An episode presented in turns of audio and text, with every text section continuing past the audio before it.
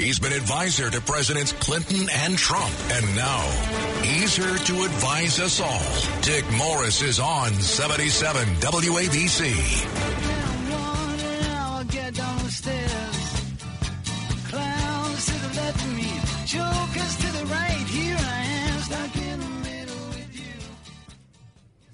Hi, this is Dick Morris. It's Sunday, and I'm going to talk to you about what's going on in the world. Hello, Dick. The Republican Party has become accustomed to lopsided defeat among blacks. Ever since the blacks blamed the Republicans for opposing the Civil Rights Act in 1964, even though it was Republican votes that overcame the Southern Democratic filibuster and passed it, blacks have voted Democrat. Under Trump, the Republican vote has inched upwards from about 6% in 2012 to 12% in 2016 to 9% in 2016, 12% in 2020. But now, under the Biden administration, there is a very, very big opportunity for a tremendous Republican breakthrough. A survey I designed with John McLaughlin, Trump's pollster, shows that the Republican Party could double its vote share in 22 and 24 from 12% to 25%. And if we get anything close to that, it's lights out for the Democrats. They'll never win another election. Our poll showed that black voters, what we did was we surveyed a thousand black voters uh, in the country, only blacks, and asked them all kinds of questions about their politics and didn't let on where we were coming from. So it was really a very impartial poll. Black voters feel taken for granted by the Democrats and ignored. And large numbers say that they feel less favorable to the Democratic Party than they've ever felt before. Black voters feel the Democrats take them for granted and treat them like a handicap score on a golf course. Hmm. That is, it assumes their votes are in hand and doesn't have to do much to earn them. And listen to this. Two thirds of the voters, black voters, agree the Democrats have taken black voters for granted and have done less to meet their needs. And 56% uh, say they used to be more favorable to the Democratic Party than they are now. But the most important finding of this survey, and listen hard to this because it's really important, the survey found that blacks are starting to reject, reject the key narrative that underlies the Democratic appeal to blacks. Democrats make a living by reminding blacks that they're victims and that only the Democrats can be trusted to uphold their rights and opportunities. But the victimhood narrative is wearing thin. 62% of black voters, almost two thirds of black voters, agree, agree that too many leaders of the black community emphasize how blacks are the victims of racism and inequality, rather than focus on the very real opportunities for advancement that are available to black people these days. Some blacks go even further. Half of them, 48%, and we only need 25, agreed that the Democratic Party wants to keep black wants to keep black people poor, dependent on government programs, and united as a block vote to help them win elections. They believe Democrats want to keep the blacks poor, dependent, and a block vote. So if there was ever a chance to really begin to take that vote away, this is really it. You abandoned me. Love don't live here anymore.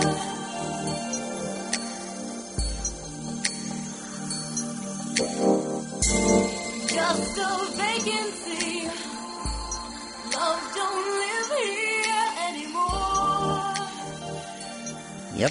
That romance is breaking up.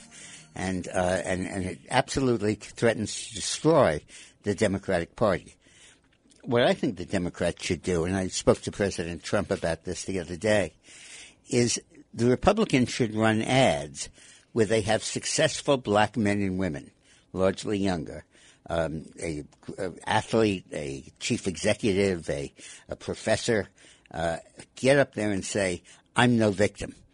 You know, I worked hard for what I've got. I went to school. I got degrees. I got experience. I invented some stuff. I passed for 200 yards. I am no victim. And really separate in the black community those who ha- rely on the victimhood narrative and say, you guys go and be dependent on the Democratic Party because that's what you need and that's who you are. But I am no victim. You're not going to put me in that pigeonhole. Uh, I don't need your help. I don't need you to bail me out. And I think that that's a narrative. That's a narrative that could be very effective in dealing with the black vote. Uh, tremendously effective. And the poll says that that absolutely is the case. So uh, I'm really encouraged about that. I think that it's it's tremendously important. Now, the uh, incidentally in the survey, we tested a variety of other issues and found that blacks want charter schools. Democrats don't, but blacks do. 70% of black parents said they would send their children to charter schools if they could. Seven out of ten. And on crime, we asked voters if you had a choice between government being stronger on crime or weaker on crime, which do you think would help the black community more? And by 5644, they said if they were stronger, it would help the black community more than it would hurt them. So the core of the democratic advantage among blacks is the message that you can't succeed on your own in the face of white racism and need to be united as the African American community and the Democratic Party to overcome it and move ahead. This approach makes advancement dependent on politics, government policy, not individual education, effort, and entrepreneurial spirit. There could not be a more basic divergence among blacks than how they treat this central thesis of the Democratic Party. Uh, absolutely crucial and an amazing finding of this survey. On 77 WABC.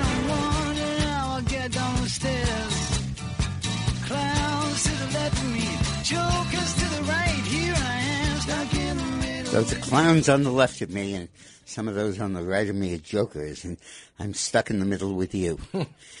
You know, Biden has developed a solution now to Ukraine and the Russian aggression there.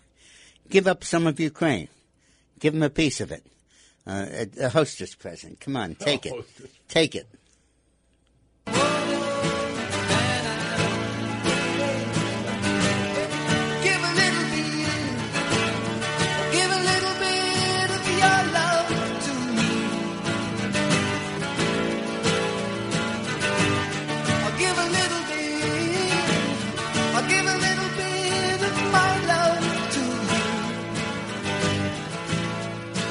Think Biden's a super of tramp. apologists. I, said, I think Biden's a super tramp. Yeah, that's right. That Doug DePiro, my music man and my best friend, says that uh, that that song, which is a song by Supertramp, uh, reflects that Biden himself is a supertramp. Yeah, kidding. So um, there is a law, increasing number of people in the U.S., uh, including Tucker Carlson of Fox News, who are busy saying that you can't blame Putin. Don't overreact to this. This is just another neocon effort to get us into another war so they can make more money and kill more people. And don't be lured into this. And that is such baloney. Now, I opposed the invasion of Iraq until when it turned out there were no WMDs there. And I think that was a war we did not need to fight. And, but I believe this is a conflict we need to be involved in. God knows we're not going to fight it. It's crazy to send an army 6,000, 7,000 miles away to a country that's on the border with Russia. Uh, but it, we have a lot of stuff we can do to Russia to deter them from invading Ukraine. Let me tell you something I just found out. The leading oil exporter to the United States is Canada, which sells us 110,000 barrels a month of oil. The second leading exporter is Mexico, that sends us 32,000 barrels a month. The third leading exporter of oil to the U.S. is Russia, that sells us 28,000 barrels a month. Third leading one, more than any other member of OPEC. Uh, so if we cut off buying Russian oil, that that hits them enormously financially, right in the pocketbook. And then on top of that, we can uh, cut off their access to the SWIFT international banking system, so they can't use, they can't wire money, they can't receive money. They can sleep on their gold, but that's about it. And in all of Putin's money is in Britain, in the pockets of the oligarchs who live there. And uh, they're all his guys. And he basically said, here's a billion dollars, keep it for me. And if I need it, I'll call you. And if you screw around with me, I'll poison you. That's big. Yeah, but the um, but we can cut that stuff off, and the consequences would be enormous. But instead, this idiot we have for a president stands up there and says, "Oh." If you just take a little bit, that's okay. Just a little bit. Uh, hey, Camel, come on, stick your nose in the tent, but just a little bit. I don't want your whole nose there. I just want a little bit of you, and I know you're not going to take advantage and try to put more of you inside the oh, tent. Oh boy. this is this is absolutely crazy. And a guy like Tucker Carlson comes along and says, "Look, how is how is this different? Putin saying Ukraine can't join NATO, then us having then his having Mexico join the Warsaw Pact or some Russian equivalent of NATO. What's the difference? Well, Mr. Carlson, there is a world of difference. NATO is a defensive alliance. Its provisions are only relevant if you were attacked by another country. When we were hit on 9 11, we invoked NATO to have our allies rally to us, which they did, and go into Afghanistan and punish and defeat the Taliban. That's before we let them win. Hmm. And, and that was a marvelous example of NATO. But if you're not going to invade someone, you're not going to run afoul of NATO. It is not an aggressive alliance. You're not allowed to invoke NATO allies to go take somebody over like Russia does. And when he says, what, we're going to put missiles in the Ukraine, that's just like, uh, like our Russians putting missiles in Cuba, like we did in 1962. Well, the world is totally different than it was in 1962, 60 years ago. 60 years ago, there were no submarine launched missiles. A, a missile that was in Cuba could be 90 miles from the U.S. Other than that, it was 6,000 miles away in Russia. Now there are submarines where one submarine has enough warheads on it to destroy all of America, all of the Soviet Union, or all of Russia. And it sits five miles off the Jersey shore. Um, we're surrounded by them. And the accuracy of missiles that used to be dependent on a short distance away now is amazing. Uh, they have a, a the, you can fire a missile 6,000 miles, and it has what they call a circular error probability of 100 feet, which means that if you shoot 100 missiles, 50 of them will land within 100 feet of a point. You can amazing. literally That's lob it into the men's room of the Kremlin. And you can do that from 6,000 miles away. You used to have to be 90 miles away to do that, and that's why those missiles in Cuba were so important. Uh, so, and, and in his saying that we shouldn't uh, send men to die in a war, nobody is proposing the use of troops. We're proposing strong, unbelievably impressive, very aggressive economic sanctions, which will absolutely stop Russia from doing this. But Biden goes out there and gives away the freaking store by saying up front that it's okay if they take a little bit, just a little bit. Oh God. Now, this was the week that the filibuster was saved by Manchin and Sinema. And the filibuster has always been a tool for obstruction, initially, of civil rights legislation. But when we see what can happen with one party government under Biden, when he has a rubber stamp majority in both houses, and he can get away with anything in a compliant Supreme Court that isn't going to stand there and enforce the Constitution, the filibuster is the key to preserving our democracy. You talk too much, you worry me to death. You talk too much, you even worry my pet. You just talk,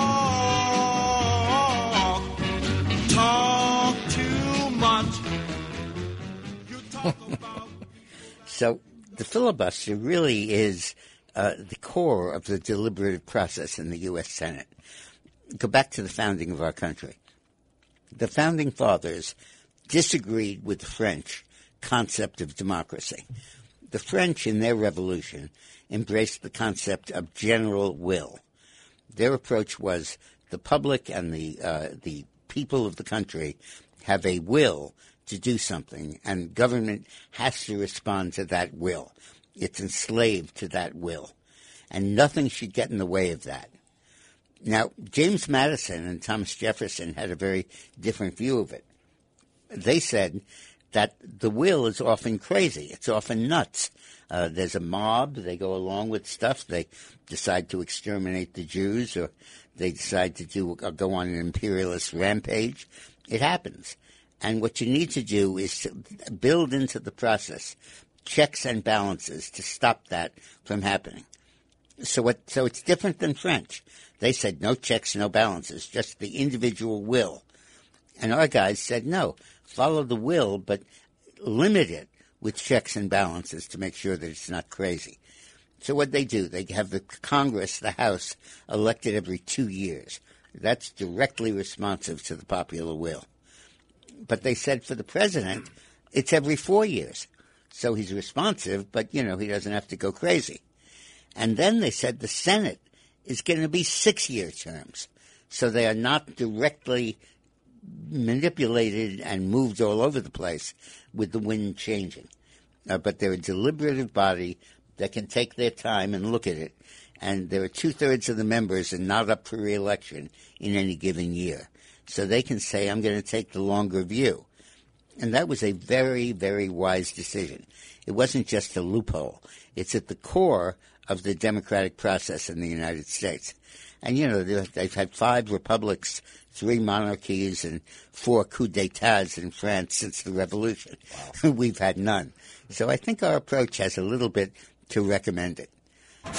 It's Sunday, and you know what that means. Here's Dick Morris on 77 WABC.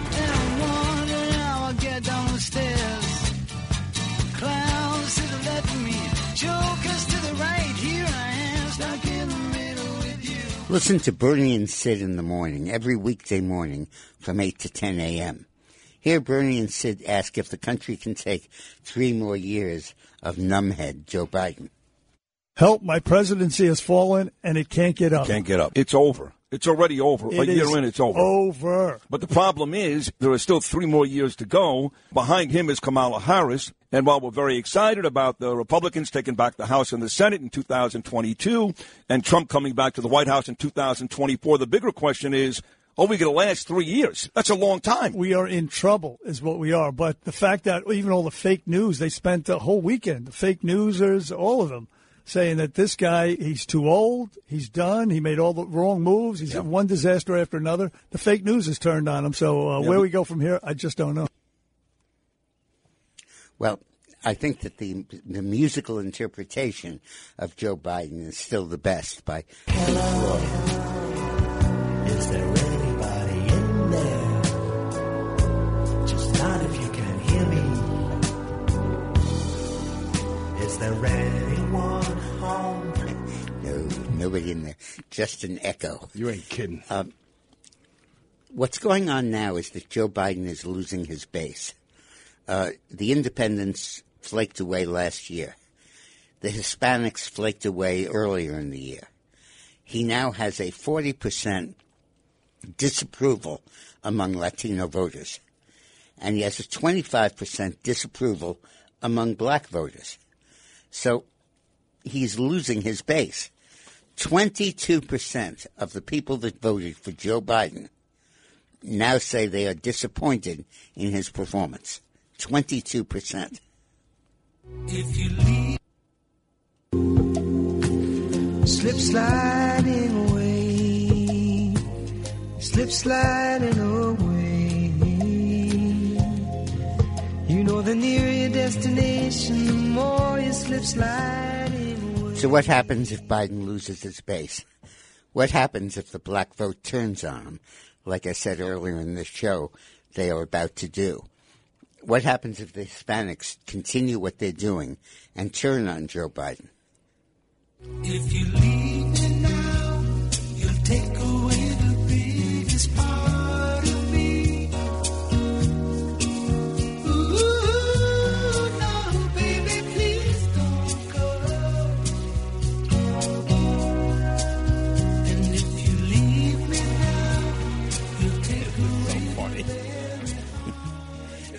sure will. And uh, Biden knows that, and the Democrats know that. Let's go to Judith, my favorite caller in Hi, Brooklyn. Judith. Hey, Judith. I know you're coming through so fast. Hi, how are you? Good, ah, I'm good great. afternoon to the D and D show, Dick and Doug. yeah, right. The D and D show. I like that. D&D, yeah, and yeah, like the D and D building. You know what I mean? Yep. Okay. Oh yeah. Um, yeah, I got like two things to say, uh, Dick, if I may. Yep. Number one, I was listening to you. I don't know which one to go. I'll go first, the one, and then I'll go to the other. Um, about the elections with uh, President Biden with his voting rights bill, where you don't need Yep. any ID, which is so ridiculous. That is a double-edged sword because Republicans and Democrats can just go in and just vote a whole bunch of times. Who's to stop them? And then how does this then become an honest election in the end? You know, Yep. the whole thing makes no sense on Yeah, that but- one. And the other comment. But Judith, yeah. only one side wants to cheat. The Republicans don't cheat. Uh, they you don't. know what? I got news, Dick. I got news for you. Uh, sometimes you you know you gotta you gotta you gotta be as smart as they are. Let's put it this Yeah, way. well, you know. you don't have to be as corrupt as they are. We have a majority of the country for us. And listen, there is one way to make sure the elections are honest, and that is to elect governors in Pennsylvania, Michigan, Wisconsin, uh, Georgia, and Arizona. Those five states. And the governors and the secretaries of state control the election process in those states next week or the week after, I'm going to have a guy named Dave White on my show, who uh, I'm supporting for governor of Pennsylvania, and uh, he's running against a in the primary against the head of the Senate, who wouldn't conduct an audit, even though he's a Republican. And a U.S. attorney who's also a so-called Republican who refused to prosecute anybody that cast multiple votes. But if you get a good governor in there in Pennsylvania, in Pennsylvania he appoints the Secretary of State, you're going to have an honest election. And those other states I rattled off, the Republicans now control the legislature, but not the governorship. And if we win the governorship next year, this year, we're going to win the presidency. What's your second point, Jude? So believe me. So here's my other question. I was listening to you about the polling with blacks. One question popped in my head. Uh, how about polling blacks as to how they feel about quote unquote all whites are bad, regardless of Republicans, Democrats, all whites are bad? And would it be helpful to have a black woman run for vice president with President Trump in 2024? What do you think? Yeah, well, your first point I think is really good. And I'm kicking myself that I didn't ask that. Where were you, Judith? Yeah, we asked a hundred questions and we didn't do that one. So Judith, you're hired. Yeah. Um, in terms of the running with the black, I, I think that that's overrated. Donald Trump is going to run with whoever he wants, uh, and increasingly, the vice presidency is not a way to win the election. Nobody votes for vice president. They're not fooled by that. What it is, is it's an opportunity for the president to appoint and elect a chief of staff, the vice president, with tremendous power and tremendous authority. So only a Mike Pence could pull together the whole government to deal with the vaccine in warp speed. Uh, it needed to be somebody who was that high level, that directly with for Donald Trump, who could take that kind of action. Uh, Pence disappointed us all, and uh, he's on my bad list. But you need a vice president to do that. I know when I worked for Clinton, Gore could do things for us that nobody else could uh, because he was the vice president. And that's the criterion that uh, we should use. Biden, on the other end, Bush was the best example. He appointed Cheney vice president. He was really the acting president for his eight years in office. Uh, Biden, one of his problems is he has a, somebody who's even dumber than he is Oh, my as vice president. That's funny. And, and that's no help to him. I mean, what are you going to do? Say, Makes uh, it- Kamala, you come in and solve this problem? Yeah, but it makes him look smart. yeah, they tried that with the border and it didn't work. So uh, I'm a little off your second premise. Hey, Judith, thank you for calling. You're great. Goodbye, Judith. Let's go to Joe in Staten Island. Hey, Joe. Uh, hello, Mr. Morris. Um, just want to make two quick points. Number one, with the black vote, I think it could be turned over if we could just get out what is happening in California and what they're trying to do in New York with illegals. Yep. We have 500,000 people living in projects.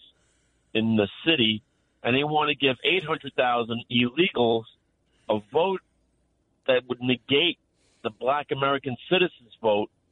And then if you look at it this way, you got to ask Joe, with 1.7 million illegals brought in, they don't have any money. So where are they living this entire year? Who's stuffing them and paying them where to live? And then you got to look at this.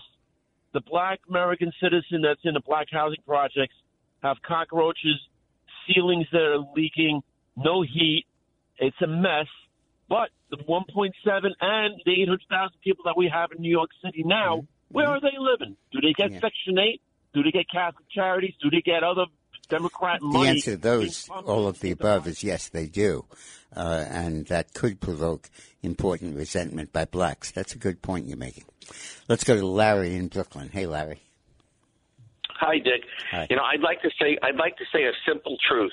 Okay, uh, everybody's criticizing the Biden administration. We, we we don't know if we're going to make it to the next election. Let's say why he's doing this. It's very simple. Uh, it's all about demonizing one man. What did Trump stand for? Make America great again. So to tear down Trump, they have to destroy America. Instead of making America great again, they have to go in the opposite direction. Now, this is being done behind the scenes by people like Obama because, you know, during Obama's presidency, He's, his whole thing was to, to, to render America an anti-colonial power. He's an anti-colonialist. So when, when America is great, that harkens back to their day as a great colonial power in, in, the, in, the, in the tradition of England and Europe and everything. Obama wants to strip America of power, and he's operating behind the scenes. It's all That's all. about demonizing Trump and going in the reverse direction. That's Every, everything you just said, I think, is accurate. Uh, and that's a wonderful insight. Dinesh D'Souza um, wrote a book about that, uh, where he explained that the anti-colonialism was the theme in Obama's life. And the only problem is America never had colonies. Uh, the only colony we ever had was the Philippines. And no sooner did we take it over than we scheduled their independence. And uh, it's so interesting if you read uh, the new works about World War II by Manchester, British historian, you see that uh, Britain would not promise India its independence. So the Indians didn't fight for the British. Many defected to the Japanese, and they couldn't stop the Japanese in Asia. Singapore fell because 40,000 Indian troops defected and fought with the Japanese as opposed to with the British. But in America, the Filipinos fought like hell for the United States. They were unbelievably strong in standing up to the Japanese because we promised them their independence. And a year after the war was over, they got their independence. So America has made its living off being non-colonial. And I think Obama often completely disregards that. Thanks for your call, though. It was a very good thought. Let's go to Jamie in Florida. Hi, Jamie. Um, hi, Mr. Morris. Um, first of all, I enjoy your show a lot. Good. Um, but the other caller raised the point about having a black uh, female vice president, and I immediately thought about Candace Owens. Yeah. So I wanted to ask you, what would you think Yeah. about that? Yeah, I think so. I, I mean, she's she has a good resume. She's impressive. But look, you know, I know Donald Trump very, very well. And you, you don't do an arranged marriage with Donald Trump. you don't say, Right. I picked out a vice Right. president for you. you'll love her. Uh, or you'll love him. Uh, he's very mercurial. He's very temperamental. He has a very thin skin. Uh, he has a long SHI list, and uh, you don't want to run afoul of that. And you don't want to saddle him with a vice president that he hates. Uh, I don't think he's going to choose DeSantis. Not that he hates him, but that he doesn't want to have a vice president around who he sees as competition. So let Donald Trump have a nice, relaxed time and meet with a lot of people and see who he really likes and really bonds with. You got to accept that Donald Trump has had one enormous failure, which is he can't appoint people he likes. Everybody who he appoints, he fires. I mean, he fired two secretaries of state. Uh, he's fired his national security advisor. He's fired his cabinet again and again and again, and uh, and and he's always appointing people who disappoint him because he is so radical in challenging the establishment and so different from the insider thinking in Washington that he appoints someone and they go native on him. Mm. That's what the British used to say. They sympathize with the colony too much, not with Hmm. the mother country. Interesting. And uh, he constantly is facing that. So uh, give him a chance to do this right. Let's go to uh, Ra- Raul in uh, New Jersey. Hey, Raul. Uh, Mr. Mr. Dick Morris, thank you. Uh, let me just say this. Uh, you know, I think it's obvious to the domestic audience as well as the inter- the worldwide audience with the news coverage that this, you know, poor excuse of President Biden has uh, presented. He is just fumbling, is stumbling, and bumbling his way into the presidency. He was never very bright to begin with. He was at the bottom of his law school class and went to a lousy law school. Uh, and uh, you know, if you could read, you probably were would be able to pass it.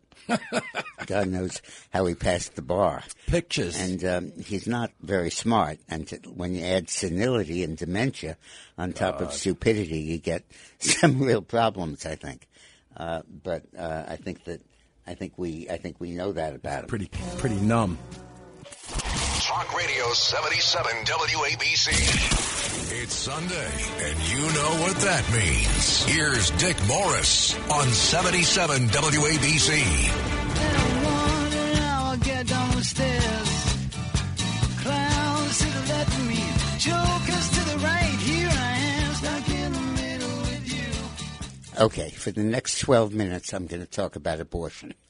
Um, I'm going to wade right into the thick of the issue, and I'm going to say stuff that nobody really agrees with. oh, boy.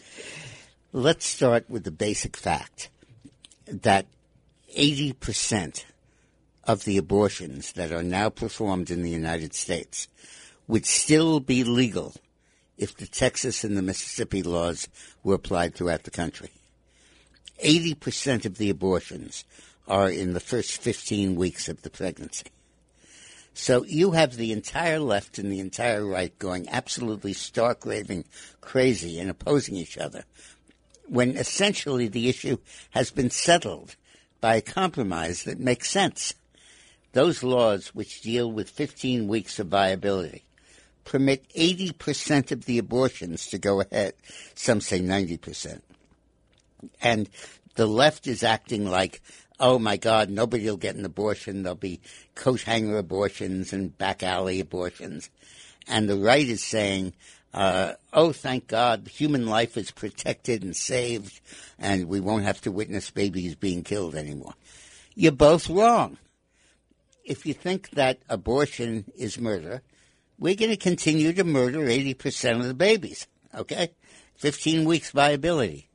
And that's a compromise that I think Americans are going to live with. I think the court will ratify.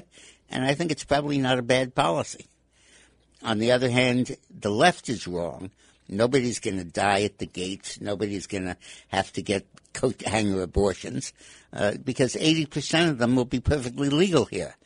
The most they're going to have to do is make up their damn mind. You know, uh, if you had unprotected sex, uh, get a pregnancy test, and uh, it'll tell you if you need to consider an abortion, and then make up your mind. Don't wait. This is an anti-procrastination bill. Nothing to do with abortion, one way or the other.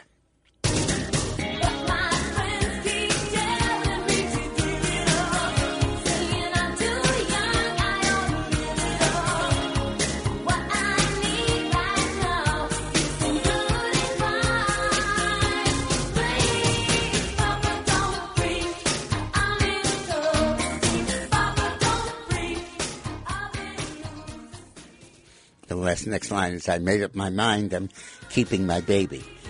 Well, you can. Yeah, and and God knows that's admirable, and uh, abortion is horrific. Uh, but uh, it's it's a decision people have to make, and what this law will do is to make it possible for pe- people to make up their mind in a timely way. Now, I have a wrinkle on this that I proposed on the station about six months ago, which is that increasingly a fetus can live outside of the womb at an earlier and earlier time in the pregnancy. Roe v. Wade established the benchmark at 26 weeks. And back then, that was the limit of viability. If you were less than 26 weeks pregnant and the fetus were taken out of the womb, the fetus would die. Now, the consensus is that it's 22 to 23 weeks. And most likely, in a few years, particularly if we redouble our research and efforts at this, we can even move it up earlier to maybe even 20 or 21 weeks. This opens a tremendous possibility for compromise on this issue. It says you do not have two choices. You have three choices. You do not have the choice of bearing the pregnancy to term and having a baby you don't want versus killing the baby now. There's a third choice. Have an early birth where the baby is extracted from your womb surgically. The baby is put in an incubator. The baby lives fine and happy and grows up to be a healthy, happy citizen. And at the same time, we increase funding for adoption. Uh, we make it very possible for people to adopt, including, by the way, the birth mother if she wants to. And right now we have about 700,000 abortions in America and only 135,000 adoptions. And there are long lines around the block of people who want to adopt babies. And 40% of them, by the way, say that race is not a problem to them. They're whites who would happily adopt a black or Latino baby. Uh, but the bureaucrats and the social workers are so punctilious about it. They, it's like getting into Harvard, getting, passing a screening test to be able to adopt some, a baby. And the result is that babies uh, are, are killed in abortions who could be saved and should be saved. And what we need is to change the attitude of the bureaucrats who administer this and extend subsidies to people who are generous enough to open their hearts and their homes to uh, ba- babies who otherwise would be aborted. You take all these states that are so vigorously pro life, like Texas. You know what Texas offers somebody who's pregnant, uh, somebody who decides to adopt a baby? A thousand dollars in Ratsuruk. I mean, it's only the only enough to to pay for the expenses of the adoption procedure. You know what New York State offers them? Squat, zero, nothing. The only state that offers real money for adoption is Florida, which offers the adoptive parent five thousand dollars a year until the child turns eighteen, and that's inadequate too. But at least it's something hmm. what we need is to have national policies where we reward people for keeping babies alive and for offering them warm and loving homes and bringing them up that way. And where science researches how to make babies viable earlier in the pregnancy. Uh, so that the a, mother facing the cha- the necessity of or the choice of an abortion doesn't have to bear the baby to term uh, or kill it. Uh, there's another way. You can keep the baby alive. You can get it out of your body. You don't have to go through childbirth. You don't have to go around and be pregnant with whatever social stigma that has. And, uh, and you can go ahead and have the baby grow up and in good conscience become a productive member of society. So there is this alternative here, and it doesn't cost much, and it's uh, and it's easily within the reach of science. And we ought to get our head out of the ground and really wrap our brain around that solution. But it's so much better to pick it and to demonstrate and to raise hell, and for politicians, so much better to get a block vote on the left or the right over this issue. Uh, but it's not properly serving our country. Well, Dick, you had an idea about the money and, and the government giving money to. Yeah, uh, I'm saying that every parent that wants to adopt a child should get a subsidy of five or so thousand dollars a year. On top of that, they get the child tax credit of thirty six hundred a year that is in the Biden bill that we hmm. could pass for adoptions. And uh, you're giving somebody, in effect, the pre-tax equivalent, the after-tax equivalent of ten thousand dollars per child. Beautiful. And that's pretty cool. That's enough to raise a child happy and healthy and help them out a little yeah. bit, sure. And we're talking about hundreds of thousands of children uh, who uh, will now not die uh, and will not be unwanted and will not come into families that hate them. And uh, will and these are our kids. This is our country. This is our lifeblood. Let's go to George in Rockland County. Hey, George. Hi, how you doing? Uh, so uh, it's very interesting uh, about abortion, okay? Uh, but before I go to my po- uh, well, okay, my point was as far as Donald Trump, okay? I believe I actually am independent, okay? I first didn't really think much about him, but uh, it was between him and Hillary Clinton, and Hillary Clinton, as far as I care, was a disaster. So, what do you think now? He was my choice. If he was running, I mean, there's no question, definitely him, but not really. Uh, but things change. Like while he was uh, as a president, okay, I think he was doing really good, okay, and I attribute it to both of them, to uh, Trump and to Pence. I think they completed one each other, Yeah. and really the reason for it is because their executive background. Okay, I think when you look on past presidents, most of them are successful because they had executive experience. I'm Every running out of time, George. So, is there another point you'd like to make? Okay, uh, regarding uh, the abortion things here, okay? Uh, I hear what you're saying, okay?